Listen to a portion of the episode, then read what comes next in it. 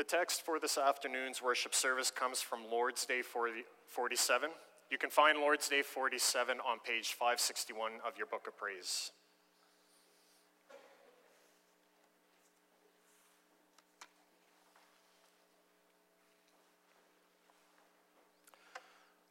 Lord's Day 47, question and answer 122, we read What is the first petition? Hallowed be your name. That is, grant us first of all that we may rightly know you and sanctify, glorify, and praise you in all your works, in which you shine forth your almighty power, wisdom, goodness, righteousness, mercy, and truth. Grant us also that we may so direct our whole life our thoughts, words, and actions, that your name is not blasphemed because of us, but always honored and praised. The sermon I am about to read this afternoon comes from the hand of Reverend Stephen 't Hart, minister of the Free Reformed Church of Baldivis, Western Australia. After the sermon, we will sing standing, hymn 17, stanzas 3. Brothers and sisters in Christ, human beings tend to be selfish creatures. By our fallen nature, an underlying question that affects our motives and our choices is what is in it for me? What is in it for myself, for my family, for my church, for my community, for my country? Even as Christians, it feels natural to be quite self focused I like to dwell on my personal relationship with Christ. I go to church asking how I am going to be blessed because I went. I like the church service to be such a, to be such that I enjoy it. As I worship, I want all my needs to be met. I think and pray how the Lord has blessed me, how he has forgiven me, how he cares for me. I want the sermons to be full of personal application so that it speaks to me. In truth, when we think about our relationship with God, we often begin and sometimes also end with the question, What is in it for me?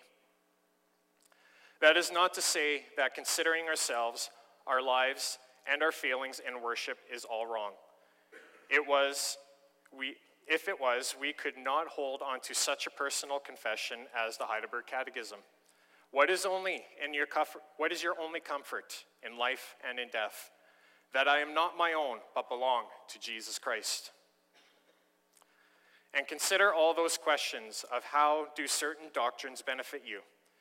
In the Bible, many of the Psalms are also very personal, describing the relationship between the individual and the Lord. But why do we worship God?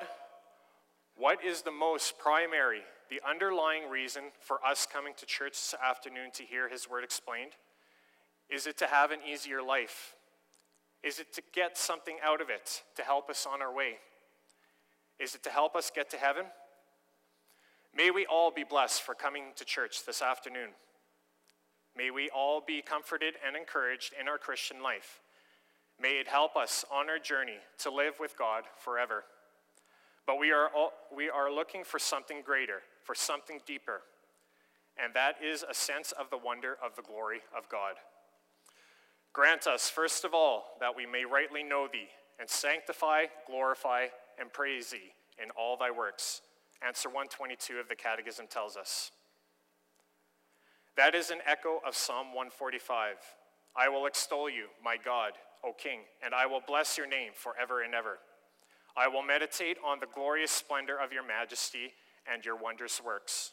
Psalm 145, verses 1 and 5. God, your name is great. God, your name is glorious. Since our primary purpose is to glorify God in all that we think, say, and do, we need the ability to do that.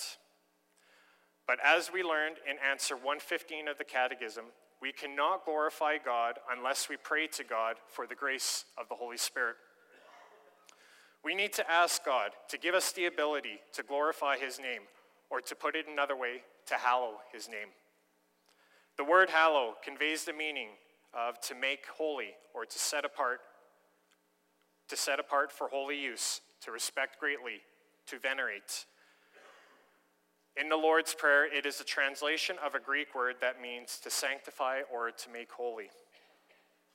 But of course, we cannot make God's name holy because it is holy already.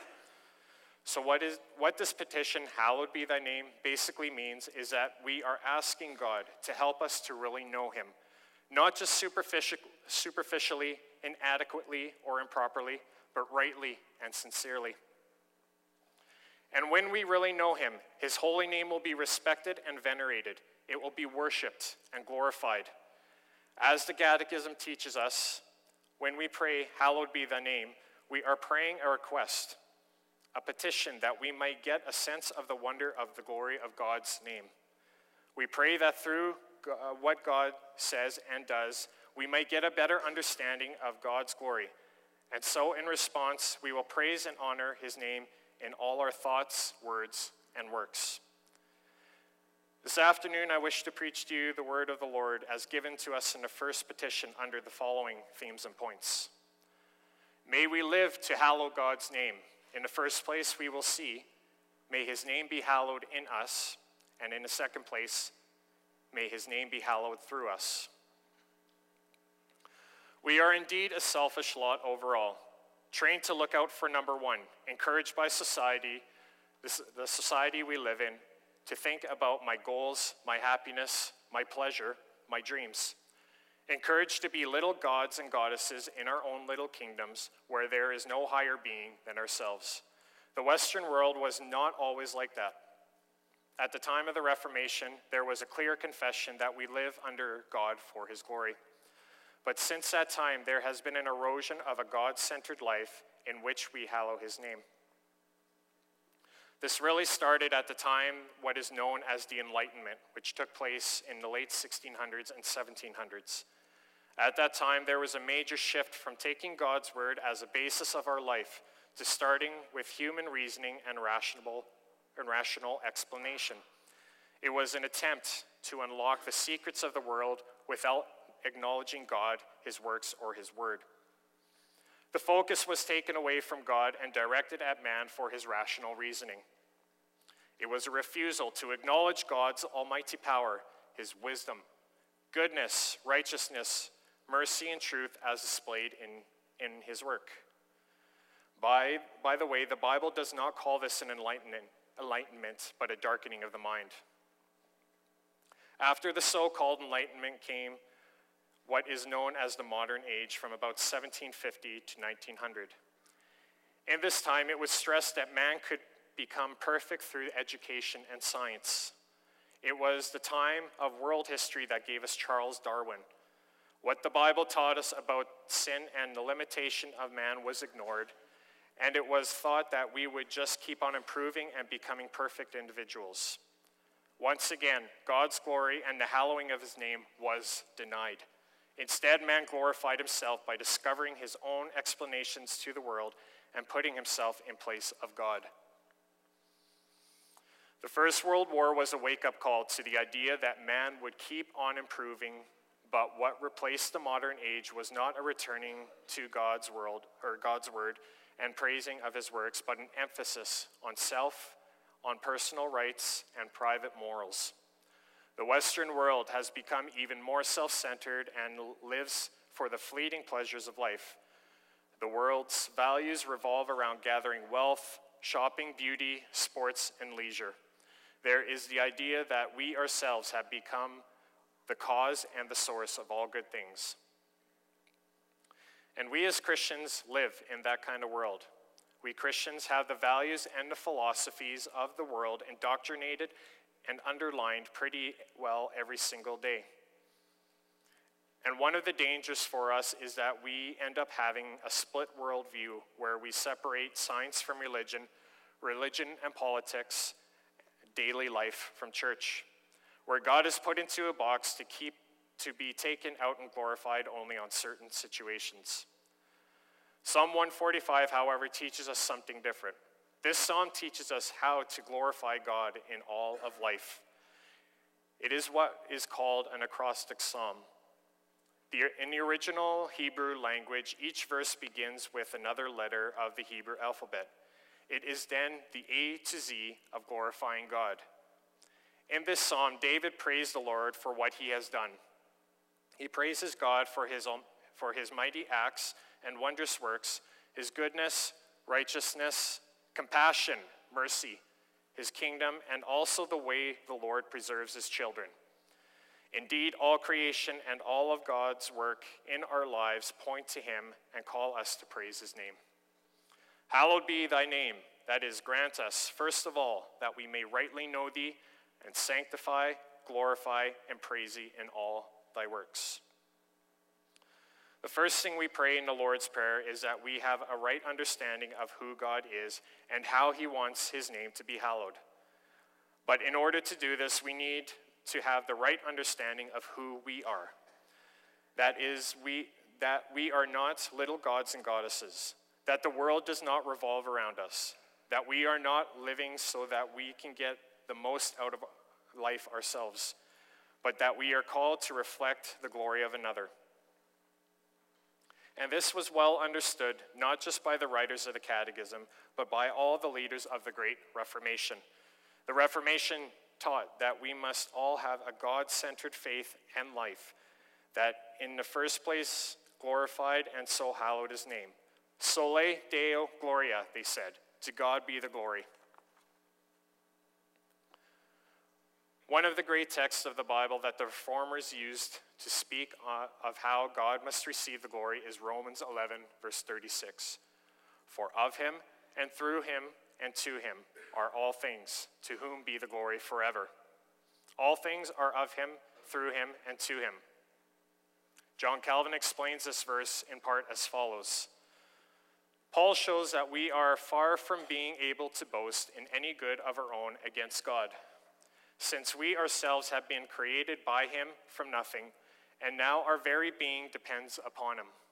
He concludes that this is that it is right that our being should be directed to his glory. How absurd it would be that, our, that the creatures whom he had formed and sustains should have any other purpose than to show forth his glory. All things are of him. That means there is nothing here that that did not come from God. So he deserves the glory for it all. Psalm 145, verse 10 All your works shall praise you, O Lord, and your saints shall bless you. All things are through him. That is, God did not just create things, but he upholds them as well. Psalm 145, verse 16 You open your hands and satisfy the desires of every living thing. And all things are to him. That is, they exist for God to display his greatness and his glory. Psalm 145, 11 and 12.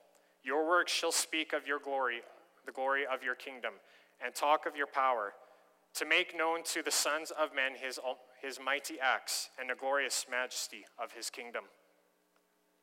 Romans 11, verse 36 is a wonderful expression of the praise declaring that God is the A to Z, the Alpha and the Omega of all things. And for that reason, he must receive the glory. But in its context, Romans 11, verse 36, points more to God's greatest work, to our salvation. It is through his grace and by his power that God saved us to be his children. The greatest place of all, where we see displayed the mighty, almighty power, wisdom, goodness, righteousness, mercy, and truth of God is in his work of redemption in the sending of his Son to save his people for himself. When he was on earth, our Lord Jesus confessed in John 12, verse 27 and 28 My soul is troubled, and what shall I say? Father, save me from this hour. But for this purpose I came to this hour. Father, glorify your name. And then a voice came from heaven, saying, I have both glorified it and will glorify it again. God's name was glorified and in the coming of Christ. Through the life of Christ and the miracles that he did, the earth witnessed the glorious majesty of God. But it is in the death and resurrection of Christ where the justice and mercy of God come together and call us to explain Glory to God in the highest. Great is the Lord and greatly to be praised. And this is also how we need to reflect on our personal salvation, on our only comfort, on how various doctrines benefit us. For when we see what God has done in us, how he has taken away our guilt, how he has breathed life into our dead bones, how he has made uh, us a new creation, then all we can do is stand in awe of our Creator, Redeemer, and Recreator and exclaim, To God be the glory, great things he has done. And that brings us to our second point. May his name be hallowed through us.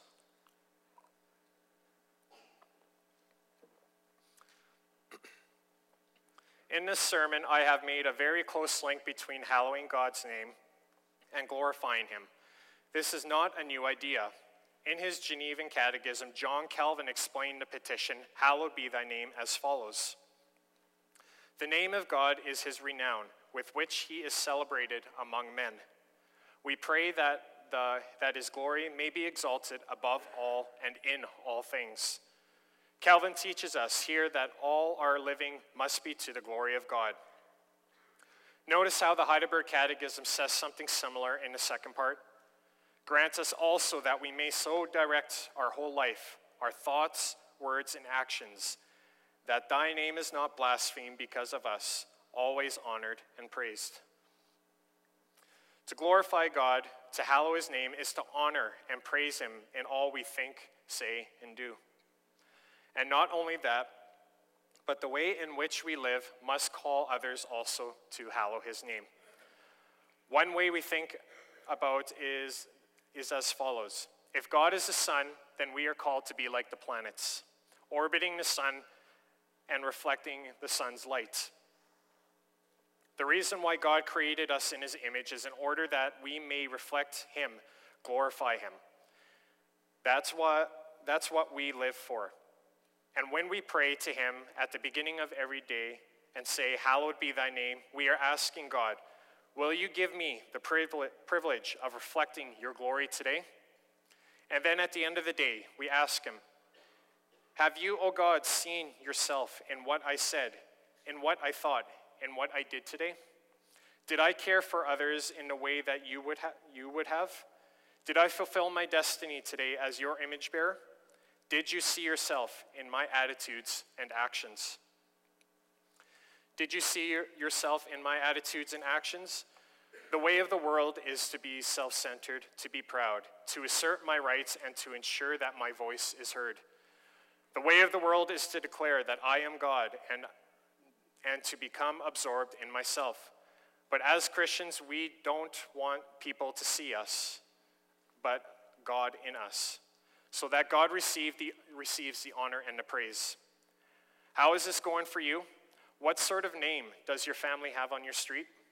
What sort of name does your business have in the way it deals with, with its employees, suppliers, and clients? How do people observe you as an individual? How is it going in this church? Do we live together and act in such a way that we encourage one another towards love and good works? Is there any way that collectively we can change so that we remove stumbling blocks and call each other to hallow God's name? And what is it like in our families? How we speak and act in our families must reflect the glory of God. One generation shall praise your works to another and shall declare his mighty acts. Psalm 145, verse 4. Sadly, we do not reflect the holiness of God as we should. We all have sinned and fall short of the glory of God.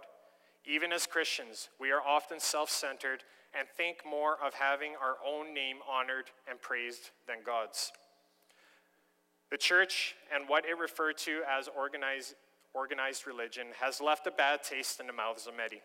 The media will pounce on anything that smacks hypocrisy in the church and gives full press coverage to the matters of such as infidelity in the church, the poor handling of sexual abuse cases, the inappropriate way that some churches seek to pull money and members of their money from their members of their congregation or the public or from the government.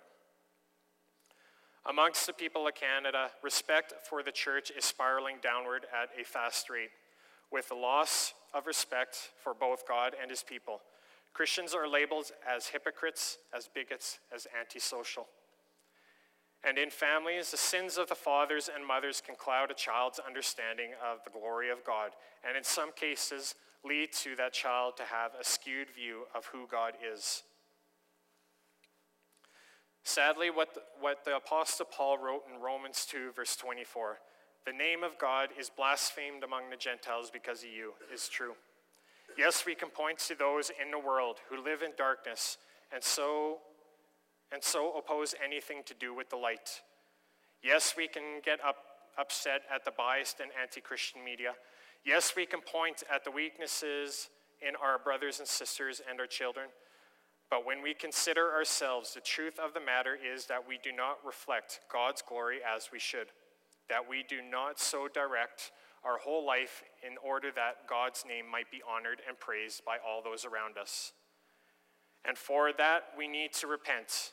We need to humble ourselves before God, and we need to go back to God's word and understand anew the glory of God's name. We need to absorb the wonder of his name, and then we too will cry what Isaiah cried Woe to me, for I am a man of unclean lips. But when the glory of God's hallowed name brings out just far how far we have fallen from the glory of God, we need, do not need to despair. We do not we do have somewhere to turn. More correctly, we have someone to turn to. The only the only man who truly reflected the glory of God and hallowed his name was the eternal Son of God, our Lord and Savior, Jesus Christ. He displayed the glory of God in its fullness, but he came so that he, we too could, could begin to reflect the glory of the Father. Romans 11, verse 26, quotes from the Old Testament saying, The deliverer will come out of Zion, and he will turn away ungodliness from Jacob. In Christ, we can begin every day anew. And in Christ, we, we can begin again to reflect the glory of God and the hallowing of his name. But no matter how much we try, no matter how much we strive, no matter how much we work at it, our hallowing of God's name is but a small beginning. We look forward to the great day of the Lord when the, our Lord Jesus Christ shall return and make all things new. And then we too will bow down before the throne of God, saying, You are worthy, O Lord, to receive glory and honor and power. For, for you created all things, and by your will they will they exist and were created. Revelations 4, verse 11. And then our selfish selfishness, self-centeredness will be done away with. Then we will glorify God just as we were created to do, hallowing, sanctifying, glorifying, honoring, and praising his great and holy name. Come, Lord Jesus, that the King of glory might receive the honor due to his name. Amen.